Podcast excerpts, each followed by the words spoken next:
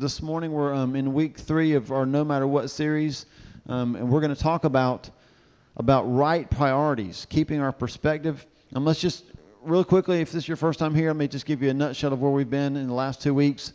We've learned that following the right person leads to the right place, and that being full of the right power is what frees us from the fear of going public. So Jesus is the right person, right? We talked about being tethered to Jesus, like the bungee cord thing.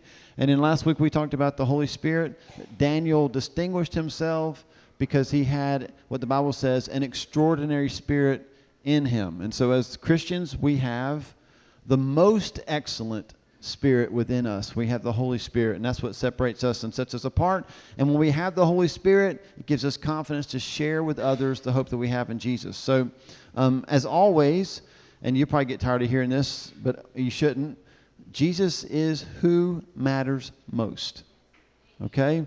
We are a lot of things at the gathering. We're trying to, you know, we, are growing. We're, we're do, we do small groups. We, we get in people's homes. We talk. We serve the city. We do lots of things. We do Sunday morning. But at the bottom of it all, the foundation of everything is Jesus, right? Jesus is what matters most. And so here's, I told you that from the beginning, the one sentence to remember for this entire series. If you remember this, you're home free. We can stand no matter what when we know who matters most, and that's Jesus. So last week we were in Daniel 6. We um, talked about Daniel being set apart, and then today we're going to be back in Daniel. You can turn to Daniel chapter 3. We're going to talk about three men who found another principle for any of us that want to live with a no matter what attitude. And here's the big idea this morning. You can write this at the top of your sheet. When we're focused on the right priorities, we become fireproof. When we're focused on the right priorities, we become fireproof. Daniel chapter 3. That's a great little sentence, isn't it? When we focus on the right priorities, we become fireproof. The problem is we don't have any idea what it means. I mean, it sounds good.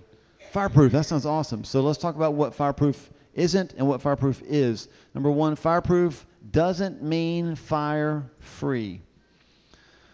It's kind of normal, I think, for us to expect that if we learn enough, do enough, achieve enough, we'll kind of get to this place where bad stuff can't touch us. Is that kind of it's kind of a ex- expectation we all have. It reminds me of when I um I first started running, and it was hard to run because you know you're near death all the time. And so I just told myself, if I run enough, it'll get easier. But if you've ever run, if you've ever played any sport, done anything that requires you to be near death while you're doing it, you realize it's never really easier. Just easy kind of changes. You're always pushing the pushing the envelope a little bit. So I kept thinking, if I run, you know, if I run enough, I'll be able to run a marathon and never be tired.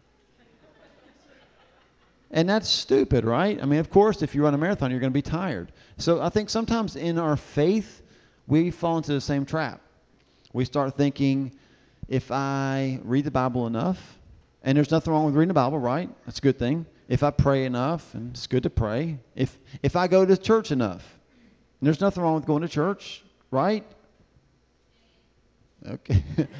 We're together, me and you. You know, there's nothing wrong with going to church, but you know, we kind of start thinking if I do enough things, if I go to church on Sunday, and you know, if I go on Wednesday night to a, a community group, and then if I show up every every now and then on a Saturday and hand out detergent at a laundromat. I mean, if I can do those three things, then I'm going to get to the place where nothing bad can ever touch me.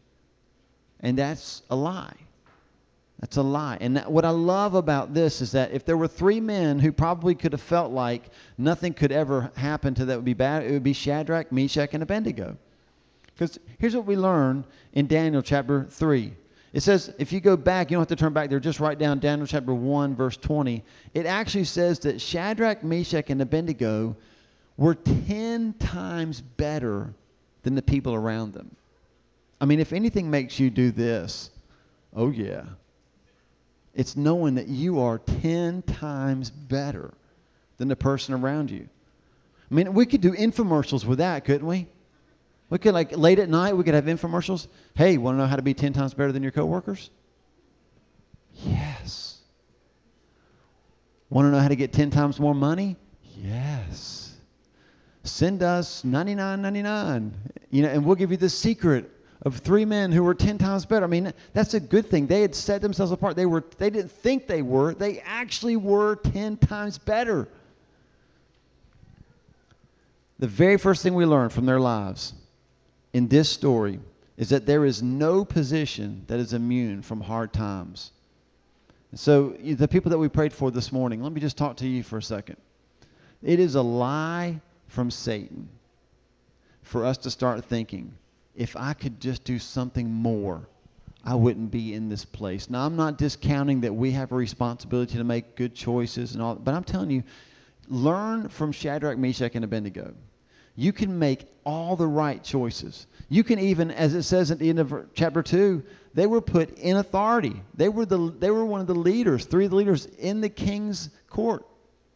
They made all the right decisions. They had even earlier, like, eaten vegetables instead of steak just to prove that God was on their side. They were 10 times better. They did everything right, and they were still not fire free. It is a lie from Satan when we start beating ourselves up and saying, if I had only, if I had only, what if I done, what if I done that? You know what? You could have done everything right. And these men's lives will show us beyond a doubt that we're still susceptible to fire. Being fireproof doesn't mean fire free. I, I don't want to be. Um, you ever watch Saturday Night Live? Debbie Downer. It's going back. I don't want to be a downer here. But look, just because you follow Jesus doesn't mean that you don't have challenges. We follow Jesus, we have challenges because being fireproof doesn't mean fire free. Now, before we go to the second point, I want you to write this statement down, okay? And we're going to unpack it and then we're going to move to the second point. We're like going fast this morning. Aren't you excited? Awesome. Thank you so much. Here's the statement The fire is usually lit by a conflict of interest. The fire is usually lit by a conflict of interest. I watched last night as the Miami Heat beat the Celtics. Um, actually, kind of destroyed the Celtics. I mean, second half wasn't even close. And so, if you're a Heat fan or if you follow the NBA, then you know when I say the big three, you know who I'm talking about, right?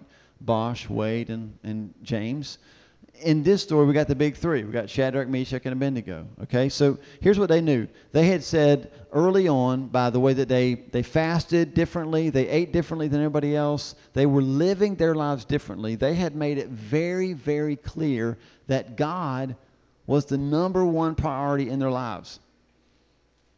And so the conflict lights the match for the fire that they get thrown into. And here's the conflict Who's going to be first? God or their boss? Because what we're going to read in chapter 3 is their boss, King Nebuchadnezzar. Aren't you glad you weren't named that? He had a horrible elementary school experience. King Nebi, what's up, Nebi? Maybe they call him Cud. I don't know. It's just weird. What a weird name, Nebuchadnezzar. He decided that he's going to build this huge statue. 90 feet high, 9 feet wide. 90 feet high, that's 30 that's 9 stories, right? That's huge. 90 feet high, 9 feet wide. He builds it and he says, "You know what? When we play the music, get ready to cue the music. When we play the music, everybody go down. Just bow to the idol." Well, now there's a conflict, right? There's a conflict of interest because the big three are like, we don't bow to people that aren't Jesus or that aren't God. So we're not bound to your idol. And he says, no, but but I'm your boss, and so I rule over you. Not to mention, I'll kill you. So they think, well, we value God, we value our boss, we value our lives. There's see the conflict of interest right there, and that's what lights the match. The conflicts the conflict of interest is usually what lights the match for the fire that we find ourselves being thrown into. It's easy to see that the fight for the right priorities is really a fight against idolatry. And I kind of hate to mention the word idolatry because we don't talk about that very much anymore. Like idolatry, that's old school. Nobody has idols anymore. But what is idolatry? Idolatry is really just misplaced priority. Exodus 23, God said, You will have no other gods before me. And so we live in a world that competes for more of everything, right? I mean, you ever feel like you're too busy? Because the world that we live in competes for our time. You ever feel just tired? Because the world we live in competes for our energy. I mean, I know that we can all relate to wishing we had more money because the world we live in competes for our resources.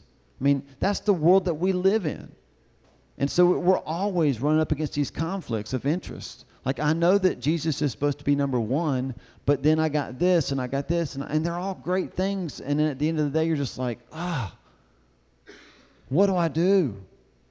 And this is all about idolatry sets up this huge. It'd be, would it be easy for us if our idols were 90 feet high and 9 feet wide? Because then we could just identify them, couldn't we? Like, oh, yeah, that's not a good, I'm not going to bow to that. We don't have that. Our idols seem to be invisible. Let me throw one out to you just as an example. Don't throw things. Put down sharp objects right now. What about relationships? What about friendships? I heard a man say one time, he said, the number one idol in America is friendship. And I kind of went, huh? That's what? And he said, but here's why. Because you won't tell your friend the truth because you're scared you'll lose your friend. So, what matters most? What priority wins out? Not the truth. Some of us won't even have conversations with friends about spiritual things because then they might not want to hang out with us. They might not like us anymore. And at some point, there's a conflict of interest. I value the friendship. I value Jesus. Which do I value more? Just as an example, I mean, the kind of idols that we struggle with, they're not 90 feet tall. tall. They're not easily identified. We can't look at them and go, oh, there it is. You have to t- ask yourself, where does my time go? Where does my money go? Where do my thoughts go? What's always on my mind? And that's the idol. That's where the conflict comes in.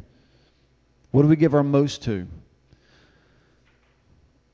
When you and I determine to live with Jesus as the right priority over everything else that's important, we get some pretty interesting reactions, which is exactly what the big three got. Here we go. Look at verse 6. Whoever does not fall down and worship will immediately be thrown into a blazing furnace. That's not hard to understand, is it? Like, immediately. The, the word actually means after a brief time. Very brief. There's like no trial, no jury deliberation. It's just what we're going to do is we're going to play some music. And if we were all standing up right now and we played music and everybody bowed down but say, you three, would you stand out? Yeah. It'd be pretty easy to identify, right? So there's not really anywhere to hide. And then, according to this, what would happen is immediately we would just throw them into a fiery furnace. Thankfully, that's not really going to happen this morning, right? Like, they don't even get a chance to go, wait, wait, wait, wait, we didn't hear the music. Oh, no, no, wait, wait. We were, we were like daydreaming. No, our, our back. We threw our back out last night. We can't bend down. I mean, there's no chance for them to even give any kind of an explanation. It's just like, uh, everybody's down, but one, two, three. Okay, y'all five, dead. That was their choice. Like, bow and live or stand and die. Immediately. Verse 8 says that when they didn't bow, it says, At that time, some astrologers came forward and denounced the Jews. You ever feel like there are people who are after you? They would just love to see you fail. Yes? I mean, I, sometimes we just feel like we, we have these people that just love to see us mess up, see us make mistakes, see us totally fail. Maybe it's so they can, you know, I'd like for your house to go into foreclosure because I want your house. Or I'd like for you to fail at your job because I want your position. And that word for denounce literally means to eat them alive. They want to eat, they want to devour these three because of their stand. Just because they said, you know what? We've got our priorities in the right place. We're not going to bow. And their stand for the right priority actually brought out the worst in these people. And they were like, oh, really? We're not just going to make sure that you lose your job. We're going to devour you. Jot down on your sheet of paper 1 Peter chapter 5, verse 8. Here's what I want you to know. This isn't just an Old Testament story. 1 Peter 5 8 says that those of us that live today, that follow Jesus, that have made a declaration, we're going to make Jesus the number one priority in our lives. Do you know what 1 Peter 5 8 says? That we have an enemy. And guess what he does? He prowls around looking for someone who he can devour. Just like these guys. They took a stand, and people start trying to devour them. You take a stand, you have an enemy who wants to devour you. Don't be surprised by that. We talked about that last week. Don't be surprised that you come up against hard times. Don't be surprised that you get kind of thrown to the fire. This is what happens when you take a stand for Jesus. Verses 13 and 19 said that the king became furious with rage towards them. He wasn't thinking about anything but destroying them. I mean, he was, you ever seen people just get blinded with rage? And they don't even think about like what could happen to somebody else. It's just like, I'm just tunnel vision. Have you ever gotten so mad your chest gets tight and like you see the white stuff coming in around the edge of your eyes and all you can see is like the person that you want to strangle? And you would kill them if you could get away with it. And maybe would try without even thinking about I mean you could be in a crowded room with hundreds of people around you and you would just start hitting them in the face. And everybody else is looking at you going, dude, like we can see what you're doing, but you just can't you're just so mad. That's what rage does. That's what happened to the king. These are three people that he's actually hired to be in charge of Babylon, and he's so mad at them, he's just filled with rage. It's like everything just, he's like, I'm I'm going to destroy you. And it says he wanted to destroy them so badly that he had the, the furnace turned up seven times hotter than normal. He had the strongest men that he could find come in, tie them up, pick them up, open the door, and throw them in. So he's so mad that he doesn't even care that the men that he called to put them in the fire got killed by the fire. I mean, there's, there's shrapnel going everywhere in this story, right? Because his, this king is so mad. And why is he mad? Because they stood for the right priority. Simple as that. And it got them thrown into the fire. Blind rage because of their unwillingness to make his priority their priority. So let's look at verse 15. This is where he wanted them to worship the image. And this is the question that kind of brought the whole thing to a head. Verse 15, he says, Now, when you hear the sound of the horn, the flute, the zither, the lyre, the harp, the pipes, and all kinds of music, if you're ready to fall down and worship the image I made, very good. But if you do not worship it, you will be thrown immediately into a blazing furnace. And then what God will be able to rescue you from my hand? And there's the question right there. Now, this is a great king. What a nice guy. Like, he found out that they didn't bow, so he brought them back in for their own little personal concert. Now, there's not a big crowd of people, it's just the three of them. And he looks at them and says, Listen, here's the deal. Like you already knew this before, and apparently something went wrong because no idiot would not bow because you know I'm going to kill you. So I'm going to play the music again. We're going to give you one more shot, and if you'll bow down, great. And if you don't, you're going in the furnace. And let me ask you this question, big three. What God's going to save you then? And that's where we start to see a decision that they made a long time ago they start to reveal publicly what they had already made private. Here's what we think happens. I'll just determine my my priorities like whenever I need to.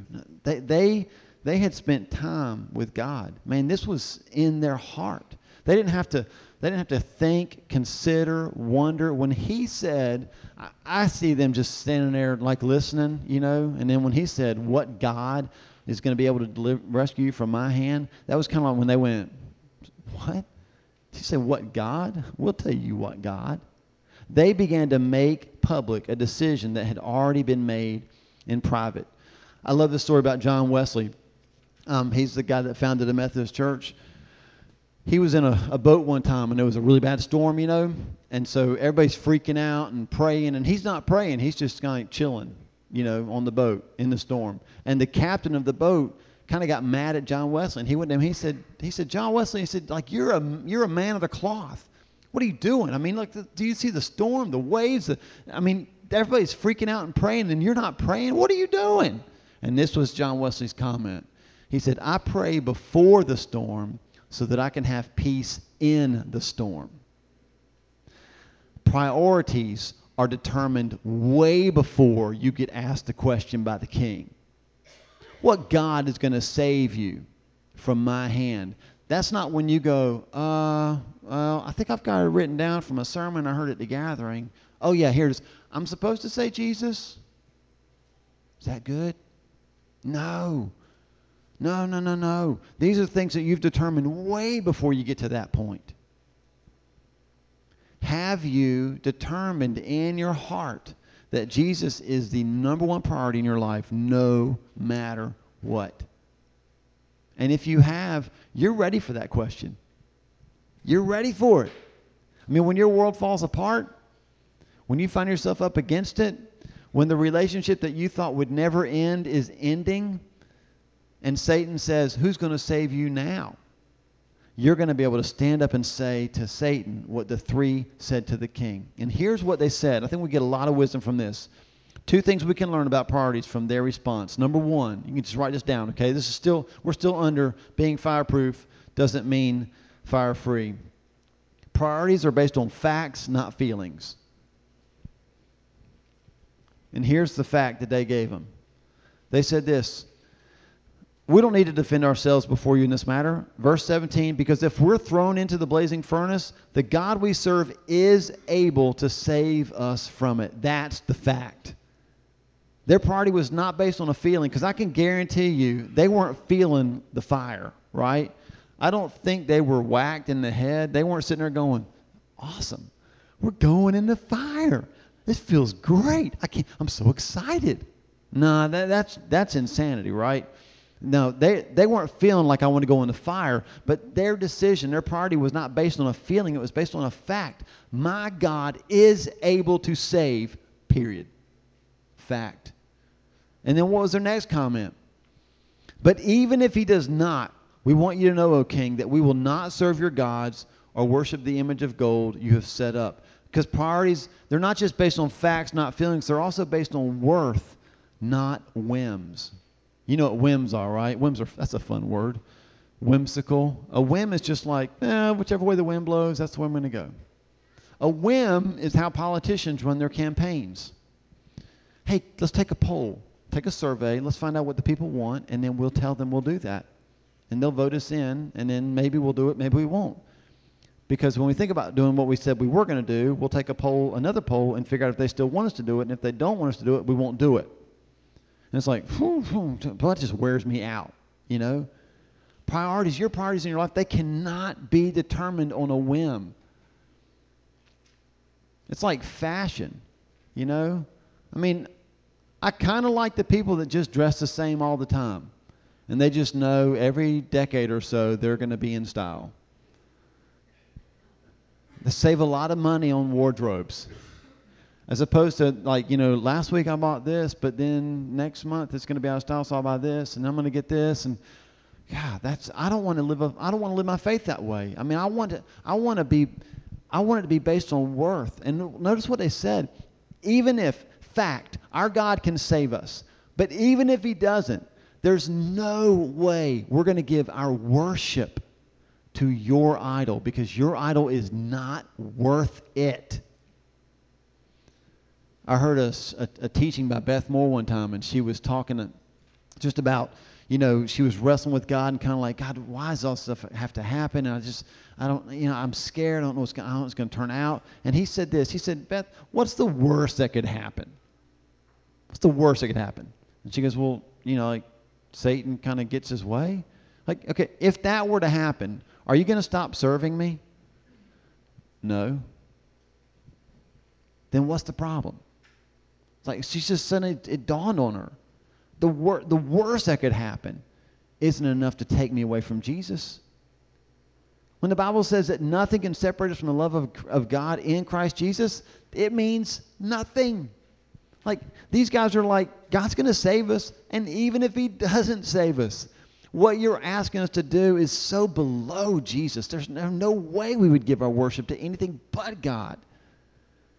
Priorities are based on worth, not whims. If you're living with Jesus as a priority, I can assure you that you'll face fires. In Isaiah 43 2, says it's a question of when, not a question of if, right? That's the verse that says, when you walk through the fire, you will not be burned. So let's see what happens when we face the fire. Number two is being fireproof does mean proven in the fire. It doesn't mean fire free, but it does mean proven in the fire. Kind of goes without saying that you can't know you're fireproof if you're not put into a fire, right? That's where we're proven. We see three things happen in the fire for these three men, and I believe that same things can happen for us too. Here we go. The first thing that happens in the fire, the invisible became visible.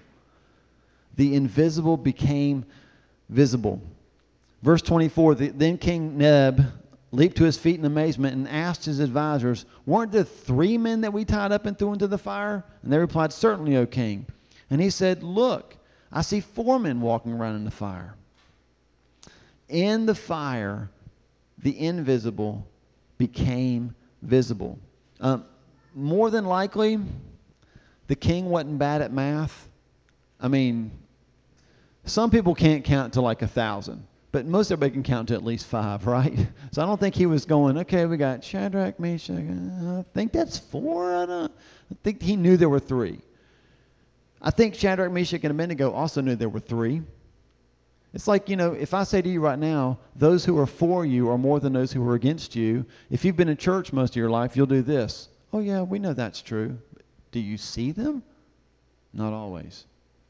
But in the fire, you start to see them. I can only speak from my experience, but man, the fires that I've been through in my life, it's like suddenly the support that has been there all along that you couldn't see, it becomes visible.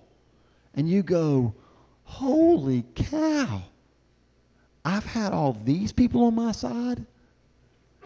That happens in the fire. The invisible becomes visible. Number two, the cords become powerless. I mean, the mightiest men around bound them with cords. I'm not much of an escape artist. I saw this guy on um, America's Got Talent, and he had these like it's like this big I don't know contraption with sharp stuff, and he had to get out of it really fast, a straight jacket, and then he had to like reach up and let himself free and fall down just before they went, you know. And I know it's bad and all, but I'm the guy that kind of wants him not to get out. I just want to see what really does happen if he's not out in time. Like, does he die right there on America's Got Talent? And if he does, did they let him go through to Las Vegas, or do they just like I don't know? I'm just curious. But he got out in time, right? These guys were not escape artists. I mean, I don't think Shadrach, Meshach, and Abednego, they didn't go in there and start going, okay, guys, go here. And here, I got this, and use that little paper clip to get you out, and cut this with a little miniature saw that I happen to have in my pocket with a pocket knife that was invented before anything else. Yeah, no, they weren't like that. They're just three guys in a fire. They have been bound tightly. You know, you know that they checked those cords. You know there was no way they were getting out. And in the fire, the cords became powerless. The king said, I see four men walking around the fire unbound and unharmed. The things that are bound, binding you in your life, addictions, things that you, that thing you pray for a million times. Whatever it is for you. I've got one. Whatever it is. And you just get on your knees and you just go, God, I know you're not even listening because I've prayed this like every night for the last year. And every time I tell you I'll never do it again, that's a cord. That's when you're bound up. And lots of times, what we think is if I can just stay out of trouble, then I'll eventually figure out how to get out of that. And what I want you to see is those cords came off in the fire. Number three, this is the one that I love the most. Their testimony became their identity. Let me just make sure I explain that, okay? Because I really want you to get this. And I'm going to show you a clip, and it's going to make sense. Their testimony became their identity. In other words, the big three were marked by the fire. If we took our time to go through the whole chapter, what you would see is the king, this is not shocking, okay, but King Nebuchadnezzar always called the big three the same thing, which was Shadrach, Meshach, and Abednego, because that was their names. And that makes sense, right? Shake your head. It's not hard to understand. He called them by their names. So all the way through, he's calling them Shadrach, Meshach, and Abednego. But what I want you to notice is he calls them something different when they come out of the fire. You ready? Verse 26 Nebuchadnezzar then approached the opening of the blazing furnace and shouted, Shadrach, Meshach, and Abednego, servants of the Most High God, come out. It's the only time he calls them servants of the Most High God. Their testimony became their identity. They had been testifying all the way through. We're not bowing. Why aren't you going to bow? Oh, because we're servants of the Most High God. But did he see them as servants of the Most High God? No. He just saw them as these three guys that were stupid and didn't realize that he was going to kill them. But in the fire, the fire marked them. They got a new identity. They were no longer the guys who talk about God, they were the guys who served God. You will no longer be the church who talks about Jesus. You will be the church who is with Jesus. We will actually become little Christian, little Christ, Christ followers. They will not say, well, they talk a good game down at the gathering. I like that. Guy, he teaches okay. They're always encouraging. You know, they got these really bright orange shirts. You know what they'll start saying? I don't I don't know about those people, but like they don't just talk it. Like they're living this stuff. Like they put their lives on the line for this stuff. I think they really believe this stuff. We become identified with Jesus in the fire. What I need you to understand is this. None of those three things the invisible becoming, invi- becoming visible, the cords becoming powerless, the testimony becoming their identity none of those three things happened outside the fire. Why does God make us fireproof? Because He knows that we have to go into a fire to have those three things happen in our lives. Now, that doesn't automatically make everything we're facing better, right? I mean, the, the people that we prayed for earlier, you're going to walk out of here probably into the very same situation you just walked in here from. But I want you to get this. When you focus on the right priorities, when you say, Jesus, I'm following you no matter what's going on around me, you are my focus, you are my priority, He literally makes you fireproof. And you can walk right back into that same situation, and you are different because of Jesus. And you're going to find that the invisible becomes visible and you feel alone right now, and you're going to walk back into that fire, and suddenly you're going to find help from places you never thought you'd find help from. It might not even be people. I mean, it literally could be you're going to read a verse in the Bible tomorrow, and suddenly it's like, I never saw that before. Ah, why do you see it now? Because in the fire, the invisible becomes visible. You, are going to say, I, I should be weak, but I feel so much strength right now. Where's this strength coming from? Because in the fire, the cords that have you bound right now, they just become powerless. People are going to look at you differently. And you're going to wonder why. You're going to say, I don't feel any different. I mean, like, I'm still pretty sure, like, I've said all this before. And they're going to look at you and say, but there is something about you that's different. You, you don't just talk it. Like, you, you do it. You're it's, it is you, your identity. your testimony becomes your identity in the fire. And that's when it's good to know that God's in control of the heat and He's going to use it for your good. And I know that's hard to accept when you're really in it. I mean, I can remember doing, I can remember being on my knees grieving and just racked and just sobbing and like, you know, some of us in here, we're really good looking when we cry, aren't we? We're just like, oh, oh, I'm okay. I'm an ugly crier. I mean, like when I cry, really cry, it's like beads of sweat and snot and just, you know, I'm an ugly crier. And when you're really, really in the fire, when you're really in that bad place, I just want you to know, and maybe just by faith you have to know it now, but God's holding that. He's got the knob. There is no king turning the heat up seven times on you. God is in control of the fire. And He is going to mark your life with fire.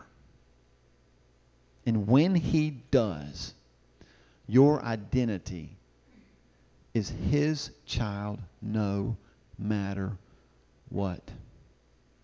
It's a lot to take in, and so I thought probably the best way to wrap it up would be with a short clip from a fantastic movie about a fish named Nemo.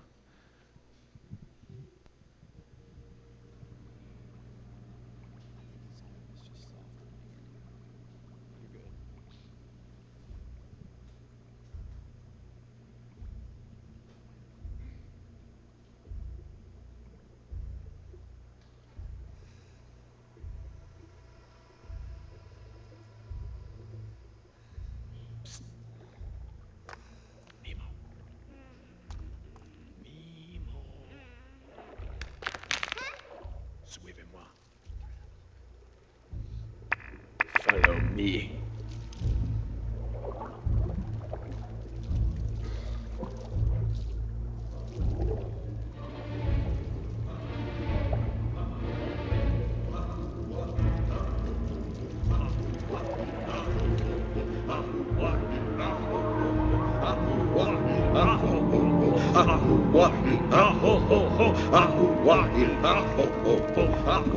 Ha-ho-ho-ho, ha-ho-wa-hee.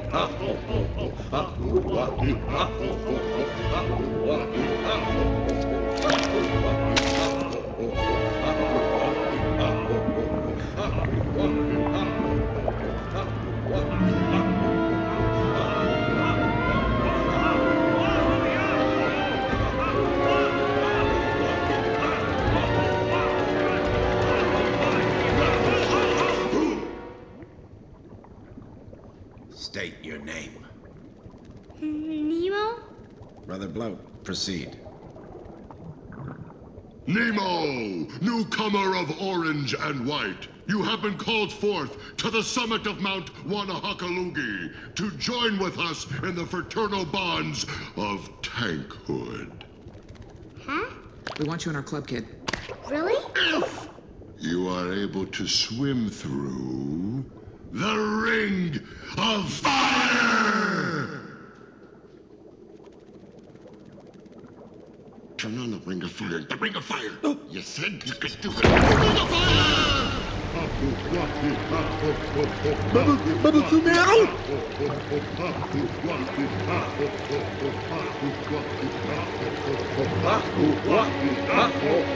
Isn't there another way? He's just a boy!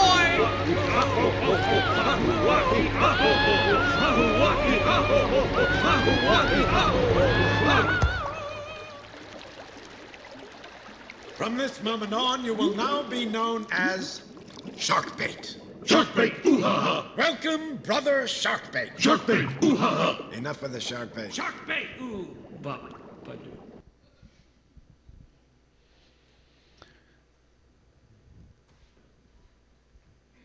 Want you just to close your eyes for a minute. Let me read this verse over you.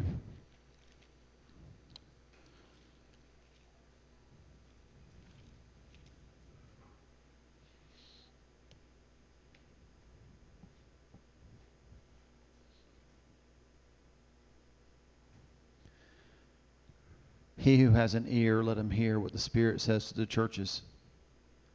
To him who overcomes, I will give some of the hidden manna. And I will also give him a white stone with a new name written on it, known only to him who receives it. Isn't there another way? He's just a boy.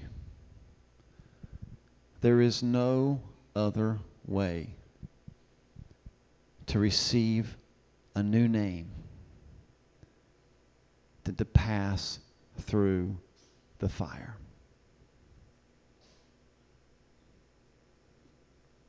In the days when Revelation was written, in John's world, a white stone was used to vote not guilty in trial.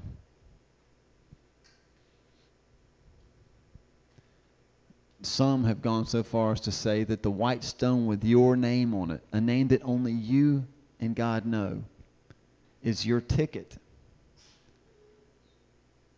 to what the Bible says is going to be a feast with Jesus and his bride.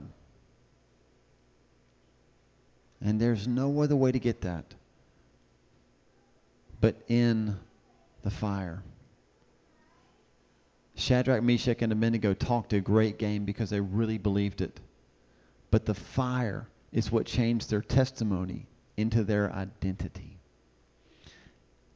And for some of you this morning, the fire is going to change you from someone who quotes verses about overcoming to being an overcomer.